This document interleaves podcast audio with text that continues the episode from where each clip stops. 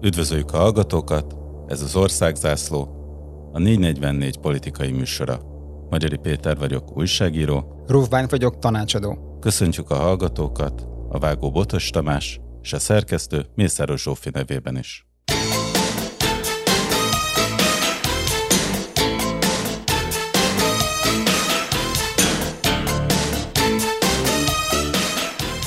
Idéznék egyet Gyurcsány Ferenctől.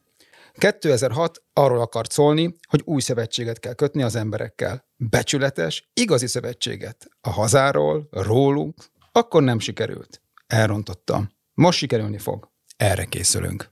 Hetek óta megy a Készülünk Gyurcsány kampánya Facebookon, és hát ez alapján nagyon úgy látszik, hogy ő a legerősebb szereplő az ellenzéki oldalon, aki a leg határozottabban folyton ígér valamit, hogy valami nagyon kemény dolog fog történni, az ellenzéknek ezzel reményt kíván adni, és úgy tűnik, mintha ő lenne az egyetlen cselekvőképes figura azon az oldalon, hiszen ő ígér valamit, bár nem tudjuk, hogy mit. Úgy tűnik, mintha az ellenzéki oldalon hozzá képes mindenki más csak bizonytalankodna.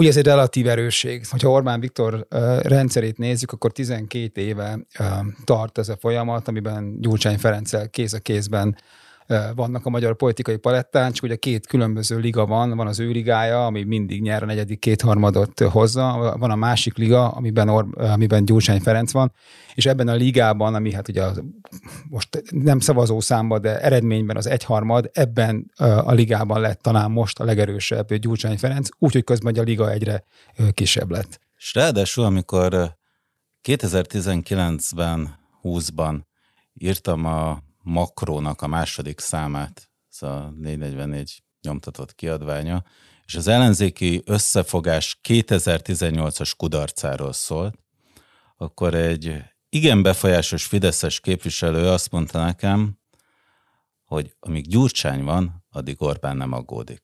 Hát ugye, hogyha ránézel az elmúlt lassanként 20 év történetére, akkor Orbán Viktort 2006-ban Gyurcsány Ferenc hozta vissza a kudarcba, ugye már másodszorra veszítette el a választást, és azóta, ugye amíg ugye közösen vannak a térképen, és hát ugye ez igaz, tehát hogy a negyedik kétharmadban nyert Orbán Viktor, a negyedik kétharmadnak is az egyik fő kampány témája Gyurcsány Ferenc volt, tehát valószínűleg ez a fajta mondása ennek a Fideszes képviselőnek igaznak bizonyul, mert Gyurcsány Ferenc akarva, akaratlanul Orbán Viktor tartja majd negyedik kétharmada hatalma. Azt mondtuk, hogy Gyurcsány nagyon készül, folyamatosan ezt közli a hallgatóságával, de hogy mit tesz valójában, az inkább úgy tűnik, mintha az ellenzéken belüli erőviszonyokról szólna, és mintha az önkormányzati politizálás kerülne oly módon a fókuszába, hogy hogyan tud minél több területet átvenni, abból a bizonyos ellenzéki tortaszeletből, amiről az előbb azt mondtad, hogy egyre csökken. Hát a DK alakulása óta, ugye ez 11-ben volt, amikor kilépett az MSZP-ből, azóta ugye arra a szerepre tör, vágyik, maguk szerint destinálva van, hogy, hogy, hogy ő egy a legerősebb ellenzéki párt. És ugye az ő politikai cselekvése az elmúlt hát most már lassan 11 évben, ugye azt a célt szolgálja, hogy valahogyan a DK legyen az ellenzék legerősebb pártja. Ez talán mostanra van a legközelebb ebbe a helyzetbe, mondom még egyszer, relatív módon, hiszen az ellenzéki pártok összeadott népszerűsége a legfrissebb kutatások szerint sem olyan nagyon combos.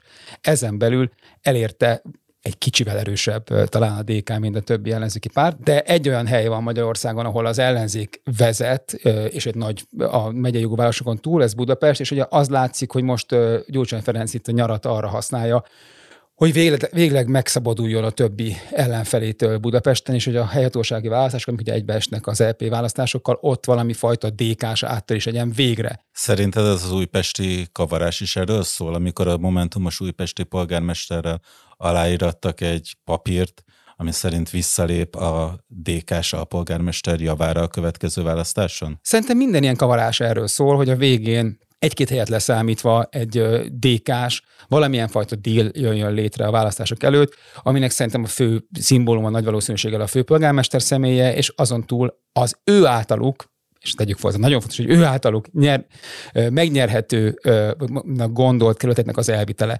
De közben, ugye miközben ez zajlik, ez, ez az a rengeteg kavarás, ugye, és akkor semmi másról nem szól a, a hírek, hogy akkor ki, hogyan, hova ül, kivel beszélget, szerintem senkit nem érdekel, legfőképpen a választókat nem. Közben ugye azért látszik, hogy, a, hogy a, az eredményjelzők azért más mutat, szóval az elmúlt fél évnek a időközi választásain nem az látszik, hogy az ellenzék elképesztő erős lenne, vagy olyan combosodon megerősödne Budapesten az ellenkezője. De mégis azt gondolják ott, akik a politikát csinálják, gondolkodnak róla, hogy hát mint 24-ben majd itt meg lehet őrizni, akár lehet majd pozíciókat fogni. Ahogy ugye 19-ben ők várták a nagy áttörés, hogy a DK majd akkor a legerősebb párt lesz valójában. Ez akkor nem történt meg. Tehát, hogyha megnézed azt, hogy milyen volt a választás, az önkormányzati választás, akkor a DK például nem tudott megyei jóvárosi vezetőséget ö, ö, szerezni. Viszont át tudott venni az MSZP-től két kerületi polgármester Budapesten, a harmadik és a 18. kerületben. Viszont az egy pillanatig vitatkoznék, hogy nem lett a legerősebb párt, hiszen 19-ben volt egy EP választás, amit az ellenzéki térfelen megnyert a DK, nekik lett a legtöbb EP képviselőjük.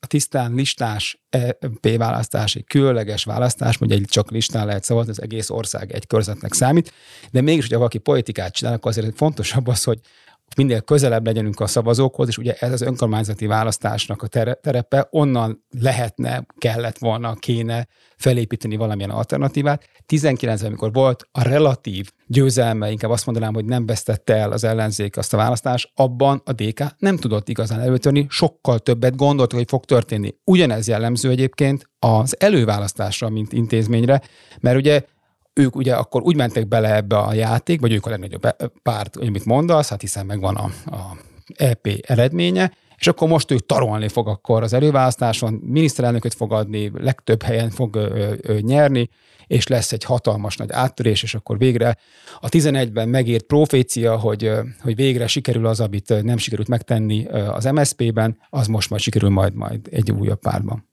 És közben azt is látjuk, hogy az összes többi ellenzéki párt élén már sokadik állnak áll, minden egyes parlamenti választás utáni kudarcnak van következménye.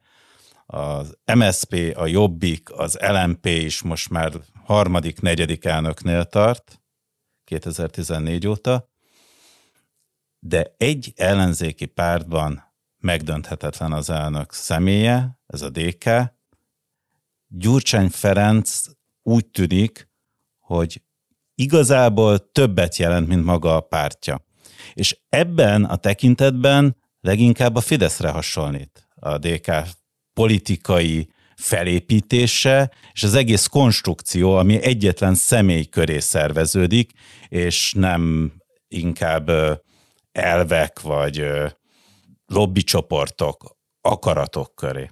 Két dolog. Az egyik az, amit már korábban mondtam, hogy van egy és az ellenzéki pártoknál nagyon kevésnél van ilyen, van egy ilyen DK-s mitológia, ami abból ö, indul ki, tehát van egy története a DK-nak, hogy a DK-ban van egy, ö, egy karizmatikus vezető, aki megpróbálta Magyarországot megjavítani, legyőzte Orbán Viktort a választásokon, és utána hát a borzasztó pártelit és az országnak a, a feudális hangulata nem engedte őt, hogy aztán végigvigye azokat a nagyszerű dolgokat, amiket ő elképzelt.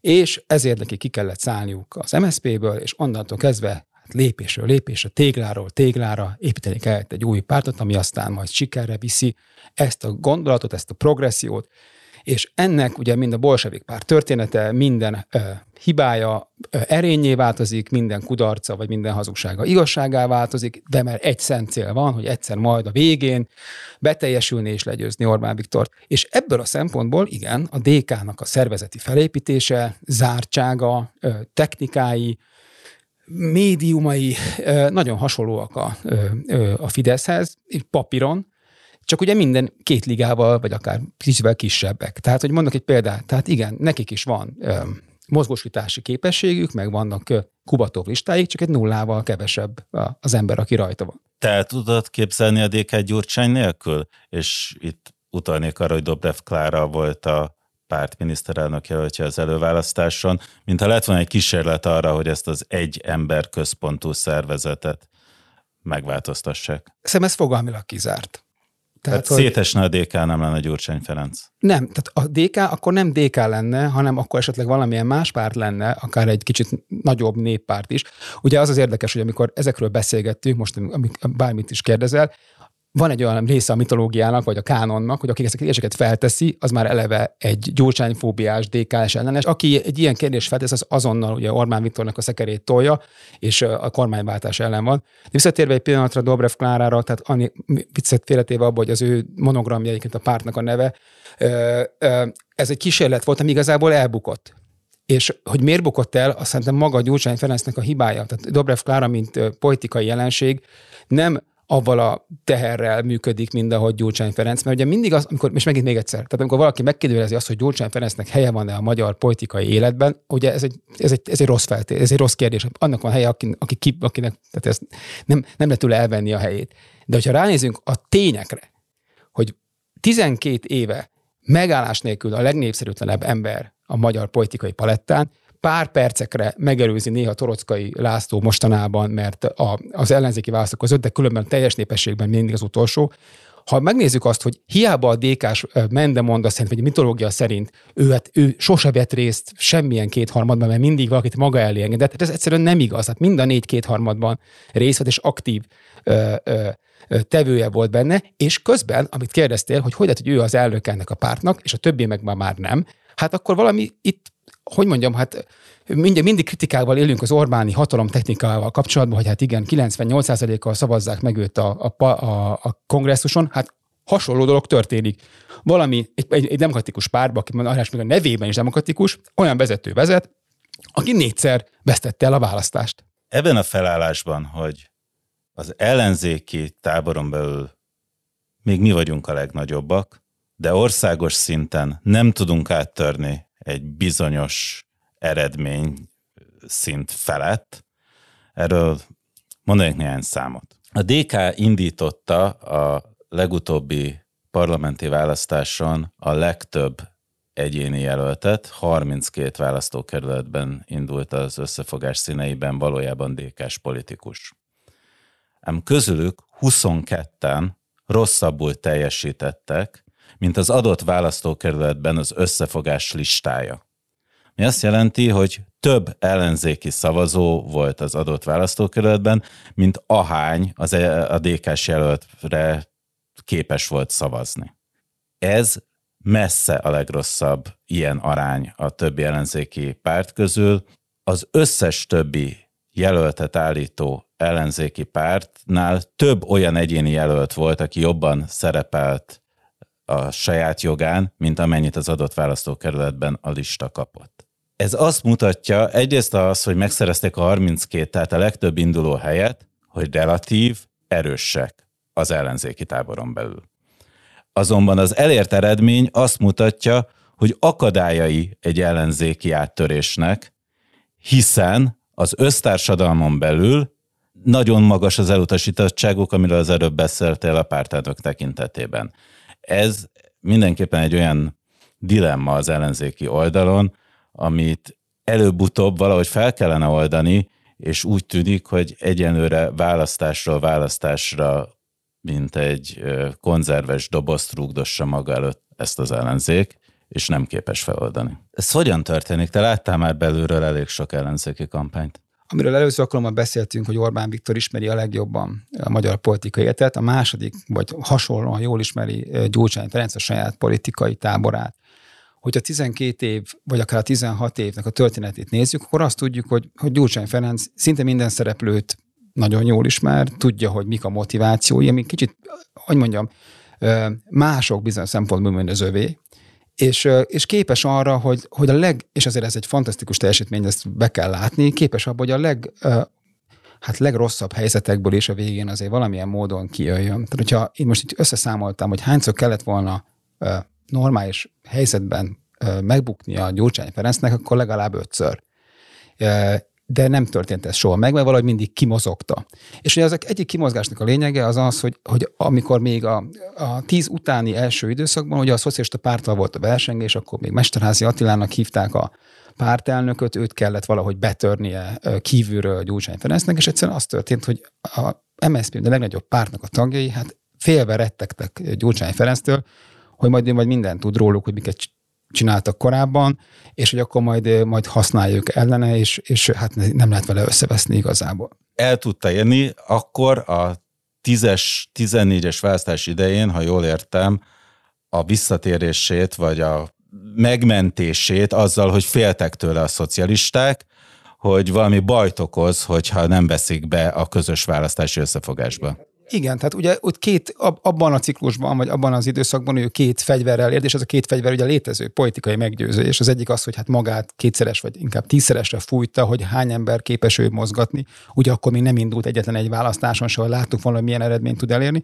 Ez az egyik, a másik pedig ugye már akkor is az ment, hogy hát össze kell fogni, hát nem lehet külön csinálni, mindenki terelődjön egy ö, ö, listára, és ebben Gyurcsány Ferenc igazából jobb eredményt, vicces módon jobb eredményt ért el a listán lévő helyében, mint 2010, amikor még, még bukott miniszterelnökként volt az MSZP-nek a saját listáján. De ugye az történt, hogy azt hitette el, és nem tudom mennyire emlékeznek a hallgatók is, vagy te is, hogy volt egy ominózus tüntetés a Gellért téren, ahol is hát az maroknyi, maroknyi DK aktivista, ő megfoly, belefolytotta Mesterházi Attilába a szót, hogy akkor mindenképpen legyen összefogás, és akkor ettől Mesterházi Attila és még ki tudja még milyen más érvek miatt, úgy érezte, hogy muszáj megcsinálni akkor az első ilyen kis összefogást, ugye akkor még Mesterházi Attilával, Bajnai Gordonnal, Gyurcsány Ferenccel, Fodor Gáborral, Szabó tímával, ami aztán egy fantasztikusan egy kétharmadot eredményezett a Fidesznek, és ugye akkor pontosan lehetett látni ott az első alkalommal tisztán, hogy a Fidesznek az egyik fő kampány témája az, hogy ne ezek, ezek visszatérjenek ebbe a, ebbe a, a kormányzásba. Rémi... Együtt tették tönkre, ez volt a üzenet. Együtt tették tönkre, és ugye amikor ezt mondjuk, hogy együtt tették tönkre, és akkor megint jön a, a DK-s narratív, csak azért mondom el, hogy mit, fog, hogy mit, mit mondanak ilyenkor, hát ez nem igaz, hát nem tette tönkre, egy, egy borzasztó helyzetben, gazdasági világválságban, hát közösen mentették meg az országot, ami tényszerűen nem igaz. Tehát, hogy az, az a helyzet, hogy ha ránézünk a 2008-as évre, akkor történt az a pont, amikor volt az úgynevezett Fidesz által úgy hívott szociális népszavazás, amiben egy teljesen fölösleges politikai harcban az MSP és az SDS elveszítette a szavazótáblának a nagy részét, és Orbán Viktor még egyszer, a szinte, már mondom, a kétszeresen megvert állapotba, egy hatalmas, három és fél milliós tömeget képes volt összekovácsolni, egy olyan tömeget arra, hogy ne legyen vizitdíj, tandíj, meg karázi napidíj, arra, hogy, hogy megtanította azt, hogy milyen egy MSZP-s vagy egy szocialista vagy liberális szavazónak átszavazni a Fideszre. És megnyerte egy népszavazást úgy közben, hogy annak az ég egyet a világon akkor se volt semmi értelme, hogy miért hagyta Gyurcsány Ferenc, illetve az ő kormánya, hogy egy ilyen népszavazás egyáltalán ö, megtörténhessen. Miért, Miért ne? szerinted az jobb, ami most történik, hogy a Fidesz alatt nem lehet országos népszavazást tartani ellenzéki kérdéssel? Hát dehogy jobb. Csak ugye ez, ez... Ez, ez azért valamilyen módon azt mutatja, hogy ez megtörténhetett, hogy mégiscsak egy demokratikusabb rendszert irányított de én nem, de bocsánat, én, nem, Ferenc. Én nem azt mondtam, hogy, én nem azt mondtam, hogy, ne, hogy, hogy kopaszokkal állja el a, de a törvények, a, a, na, én nem azt mondom, hogy kopaszokkal kellett volna elállni a, a kérdések beadását, nem, hanem amikor látszott az, hogy egy olyan kérdésben lesz kiírva valami, amit biztosan el fog veszíteni a kormányzat, akkor egyszer csak meg, meg kellett volna, meg kellett, volna a törvényeket. Vissza kellett volna azt, azt a három törvényt, és nem beleállni teljes szélességgel abba, Ugye az egész ö, akkori ö, kommunikáció arról szólt, hogy milyen hülye vagy te magyar ember, mert túl sokat fogyasztasz, vedd már észre, hogy, mi, hogy, hogy mit csinálsz, és majd én majd jól meg foglak majd téged szabályozni. De most ami a kérdésnek a lényeget illeti, akkor összeült, össze lett egy három és fél milliós tábor rakva, ami többfajta, teljesen heterogén ö, ö, ö, szavazó csoportokból állt össze, és ezt a három és fél millió embert tudta Orbán Viktor lényegében kisebb, nagyobb lemorzsásokkal vinni az elmúlt 14 évben. És ugye ott, az, e- és amikor az, amikor az, amikor az a kérdés, hogy, hogy hogy történt a 2010-es kétharmad, és akkor amit előző alkalommal beszéltünk, azok még a régi törvények szerint lett az a kétharmad, és azt nem az történt, hogy, hogy ilyen nagy szerencséje volt Orbán Viktornak, hogy egy nap mindenki rászavazott, hanem igenis abban a két-három évben a magyar állam és a magyar, a magyar politikai élet lényegében az egyik oldala megszűnt. Szó volt itt arról, hogy többször volt bukás közelében, eltűnés közelében Gyurcsány Ferenc, de aztán mindig ügyesen visszatáncolt. Én azt gondolom, hogy a számára legveszélyesebb pillanat mégis a 2018-as választás volt, amikor először indult el a DK saját listával, azonban egyénivel, közös jelöltekkel az MSZP-vel, és ugye akkor történt meg az, hogy nem egészen 30 ezer szavazaton múlott, hogy sikerült elérniük az 5%-os parlamenti küszöböt, és talán, hogyha az MSZP nem segíti meg őket azzal, hogy az egyéni jelölteknek egy részét átengedi a DK-nak, és azokban a körzetekben nem szerepel jobban a DK, mint amúgy országos átlagban, akkor lehet, hogy nem jön össze a frakció, lehet, hogy nem jön össze a parlamenti képviselet, és nem sikerül 19-ben az EP választáson elérni azt a relatív sikert, ami aztán megalapozta a pozícióit a ellenzéki összefogáson belüli tárgyalásokra, akár az önkormányzati, akár a 22-es parlamenti választásra. Tehát azt gondolom, hogy azzal hatalmas nagy ö, szerencséje, vagy ügyessége volt, hogy sikerült összehozni a 2017 decemberében a megegyezést a szocialistákkal, miközben nagyon nem így állt a dolog előtte.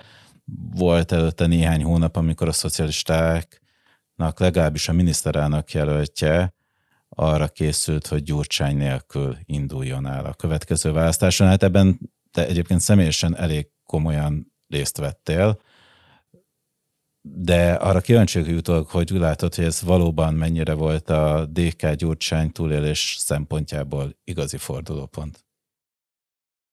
Szóval van ebben személyes érintettségem, és ezért megpróbálok úgy fogalmazni, hogy ne lehessen félreérteni, hogy valamilyen fajta indulat vezérel ebben. Tehát inkább politikai logika. Tehát a 18-as választáson azért tudott Gyurcsány Ferenc túlélni, mert az MSP számára lényegében egy öngyilkos alkut kötött meg ő Molnár Gyulával, Molnár Gyula, aki mai nap már a DK-ban politizál, és ebben az MSP teljesen irracionális módon ö, olyan mennyiségű egyéni közvetet adott le a DK számára, amiben ők éppen hogy be tudtak kerülni utána listásan a parlamentbe. De mi történt addig? Tehát megint ugyanez a, ugyanez a, ez a módszer, most ugye egy, még egy plusz kiegészítése, tehát egyrészt az, hogy igen, összefogás mantra, ugye akkor is ment ez, hogy akkor össze kell fogni, nem lehet külön. Érdekes módon akkor még Gyurcsány Ferenc abban gondolkodott, hogy koordinált indulásra van szükség, ugye ezt 22-re vagy idénre már a teljes képtelenségnek nevezte, és, és ugye az a fajta nyomás nehezedett kívülről a MSZP-re, vagy az akkori összefogás pártjaira, hogy hát azért tegyétek, tegyétek félre a politikai undoratokat, meg ne legyetek ilyen gyurcsányfóbiások, meg ezek már, ezek a Fidesznek a szövegei, ezeket most mind mondom, mert ezek így vissza is tértek, hát meg kell egyezni, együtt, csak együtt sikerülhet. És akkor teljesen objektíven, ha az ember politika csinálása foglalkozik, akkor egyik legfontosabb és egyik legjobb eszköz a politikai fókuszcsoportoknak a megnézése, amiben az történik, hogy közösen ülnek egy asztalnál, és kéréseket tesznek fel nekik hozzáértő szakemberek. Ezek az emberek, akiknek szükség van egyébként a kormányváltásra, szinte mindenben egyetértettek avval, hogy az ellenzék a Fidesz szítta. De abban a pillanatban, amikor megjelent Gyurcsány Ferenc képe, illetve az a Gyurcsány Ferenc reépített féligasságok, teljes igazságok a Fidesz által körbe rajzolt és kiszínezett történetek, abban a másodpercben mentek vissza Fidesz szavazónak. Én nem egy ilyen fokócsapatot láttam, és igen, jönni fogok az a mondat, hogy igen, ezek az emberek félre vannak érte, meg félre vannak magyarázva, és hát ezek az emberek nem is kellettek, tehát az eredmény, amit talán történt 18-ban, az is egy kétharmados győzelem lett, és még egyszer be, bekúszott, be, be tudott menni uh, Gyurcsány Ferenc. De miért csinál, de mi, miben ő a legjobb? abban, hogy akik a szereplői a ellenzék politikai ligájának, azokat megállás nélkül képes maga ellen, magával manipulálva, ide-oda, mint egy csoktáblán velük játszani. Nem, nem csak ebben a legjobb. Nyilván ez is számít, és erre vagy meghallgathatunk konkrétabb példákat is, de azért azt ne felejtsük el, hogy abban is a legjobb, hogy ő tudja azt eladni, hogy a legkövetkezetesebben elutasítja a Fideszt az ellenzéki pártok közül. Ez a nem alkuszunk, mindent elvetünk, mindennek neki megyünk, mindennel szemben állunk típusú politizálás, ez a legkövetkezetesebben mégiscsak a DK felől jön, és ennek a sikere az szerintem pontosan a párt vidéki támogatottságán látszik a leginkább. Amikor a DK megalakult 2011-ben, akkor a Szent István Park mellett egy sátorban jött létre a mozgalom, és úgy nézett ki, mint egy ilyen nagyon Budapest-centrikus, részben az SDS bal felét átvevő, részben az MSP liberálisabb felét átvevő új párt lesz. Plusz Debreceni egy... József?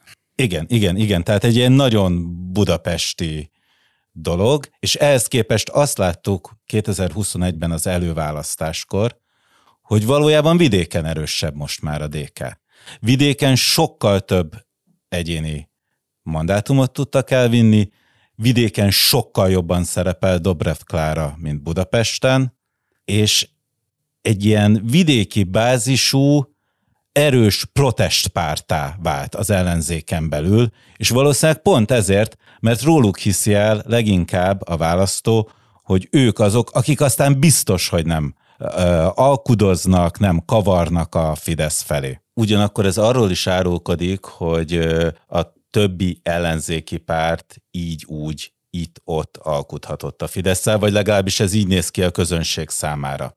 Visszatérnék ahhoz, amikor említetted, hogy Gyurcsány nagyon ügyesen tud manipulálni a többiekkel az ellenzéki oldalon. Itt tudsz példákat mondani például, hogy ezt hogy csinálja? Hát például ugye a 18-as választás, amiről beszéltél, ugye az ott tölt el, hogy ö, egy átmeneti szövetséget kötött Gyurcsány Ferenc Karácsony Gergelyel, illetve a szocialista pártnak azon részeivel, akik rettegtek tőle, és így tudta igazából kimozogni ezt a, ezt a helyzetet. Nem beszélve arról, hogy kérdezted, hogy miben hasonlít a Fideszhez, hát abban igen, hogy ugye neki is van egy saját revolver médiája, ami egyébként egy tény, tehát hogy nem, ez nincsen menne értékítélet, ami pontosan azt a párfonalat követi, amit ők tőle várnak, és neki van az egyik legfejlettebb, még ezt mondom, a ligán belüli, vagy a liga szinten belüli internetes troll kommandója, akik ugye az képesek arra, hogy minden egyes, az egyébként a DK politikájával, vagy a DK személyével szembe menő embernek az életét nagyon-nagyon megnehezítse, avval, hogy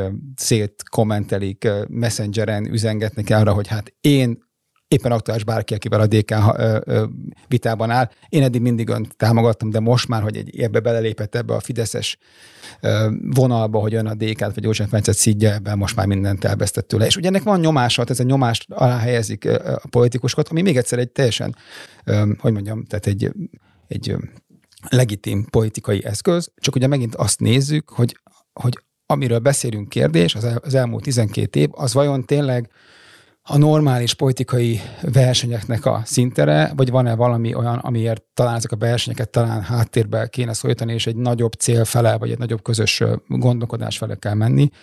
És ugye tényleg az látszik, és minden kutatásban azóta is az látszik, és ugye persze akkor jönnek azok a mondások, hogy ezeket a kutatásokat mindig azért, valaki azért rendeli meg, mert hogy szegény DK vagy Gyurcsány Ferenc ellen akar menni, de ettől még, hogyha, hogy mondjam, ettől a mitológiától elvakasztatunk, akkor az látszik, hogy igenis a Fidesznek létérdeke Gyurcsány Ferenc politikai szerepeltetése, mert azt tudja az ő bázisát, annak az a részét, ami egy, aminek van egy, nekik is van egy saját eredet mítoszuk, ami tényleg Gyurcsány Ferenccel szemben alakult ki, összetartani a mai napig is. És hiába... Így jutottunk el a miniferi kampányig, ami most 2022-ben ment, tehát még most is alapvetően Gyurcsányjal kampányol a Fidesz. Mert ez a mitológiának a része. Az előválasztás idején ugye volt egy hat párt elnök által képviselt állandó értekezlet. Ez a pártelnöki megbeszélések, akik rendszeresen összeültek, hogy hogyan menjen a kampány, és ők aztán kiegészültek hetediként Márkizaj Péterrel, miután megnyerte a miniszterelnök jelölti előválasztást. Én úgy emlékszem, hogy ez alatt a hónapok alatt két állandó szivárogtatott téma volt, amin lehetett izgulni az ellenzéki közösségben. Hogyan viselkedik a Gyurcsány, mennyire fogadja el a Márkizajt, hogyan fogja őt kicsinálni, illetve az egyes ülések előtt milyen előzetes alkukat kötött a többi pártelnökkel, hogy mire ott szavazásra kerül a sor, mindenképpen az az álláspont legyen többségben, amit ő szeretne. Itt ugye leginkább a LMP vezetésével és a Jobbik vezetésével sikerült megfelelő megállapodásokat kötnie, amivel mindig át tudta vinni az akaratát. Mikor van olyan ülés, amikor Gyurcsány Ferenc felemelte a hangját, és egyetlenként elkezdett üvölteni, és ahogy én hallottam, ezek egy csomószor működőképes fellobbanások voltak. Mikor van az, hogy a DK nem ad bele pénzt valamilyen közös projektbe, vagy mégis utólag belead pénzt, és akkor megmenti ezzel Gyurcsány Ferenc a adott akciót. Ilyenről is legalább három-négy egymást követő történetet lehetett akkoriban hallani. És ugye a másik sztori az az volt, hogy mikor sértődik meg a Márkizaj annyira, hogy valami olyan botrányt mondjon, amire Gyurcsány Ferenc úgy meg fog sértődni, hogy vége az ellenzéki egységnek. Tehát az egész ellenzéki együttműködés kulcsa, örök viszonyítási pontja a többi ellenzéki párt számára is az volt, hogy a DK, illetve Gyurcsány Ferenc hogyan viselkedik, mit akar. És ezt a fajta befolyást támasztotta meg a DK valódi ereje és relatív erőssége az ellenzéki pártok közül ennyire nem volt erős soha, és mégis ezt át tudta vinni. És ebben egyrészt nyilván szerepe van az ő tapasztalatának, és tehetségének, és rutinjának, és néha el szoktam gondolkodni, hogy mennyi szerepe van ebben annak, hogy beházasodott, belekerült a magyar titkos szolgálat történetének egyik emblematikus családjába, vagyis olyan módszereket, technikákat tanulhatott meg, ismerhetett meg, láthatott rá, amit hát Moszkvában és Budapesten 50 éven keresztül kísérleteztek ki. Ezt nem tudom, de vagy csak sejtéseim vannak, de ami érdekesebb, amit mondtál, itt azért megint két kérdés felmerül. Az egyik az, hogy például eleve ez a pártelnöki, nem tudom, grémium hogyan alakult ki. Tehát amikor ez a dolog összeállt, akkor már lehetett tudni, hogy ebből a hat főből, vagy hat pártból három egyedül soha nem érni el az 5 ot Akkor is, most sem éri el. De... LMP, MSP? P.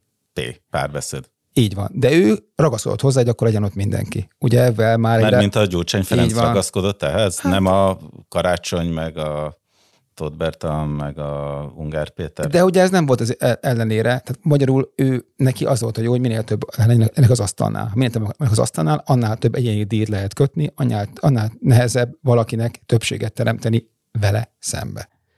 Aztán egy nagyon meglepő módon létrejött egy úgynevezett hogy, hogy, hogy, hogy fogalmaztak ott, ez egy nagyon pragmatikus megállapodás, amikor az DK és a Jobbik, mint két egyenként legtávolabb lévő spektrumon lévő párt szövetséges kötött arra a kapcsolatban, hogy akkor lényegben felosztják magukat az ellenzéki előválasztásnak a területeit, és ugye azt látjuk, hogy azóta a jobbikkal mi történt, és hogy hányat nyertek ők az előválasztáson, és aztán azóta a párt milyen mérepülésben van. De Gyurcsány Ferenc azt gondolta akkor, és az ő szempontjából szerintem helyesen, hogy neki szükség van a jobbik támogatására a jelöltjének az előválasztáson, és akkor majd tényleg az áttörés akkor nem fog elmaradni. És az áttörés olyan szempontból ö, maradt el, hogy hát én nem gondolom, hogy az az eredmény, amivel az, akár az előválasztás végződöttnek az első fordulója, az úgy igazán a DK-nak, a stratégáinak az álma lett volna.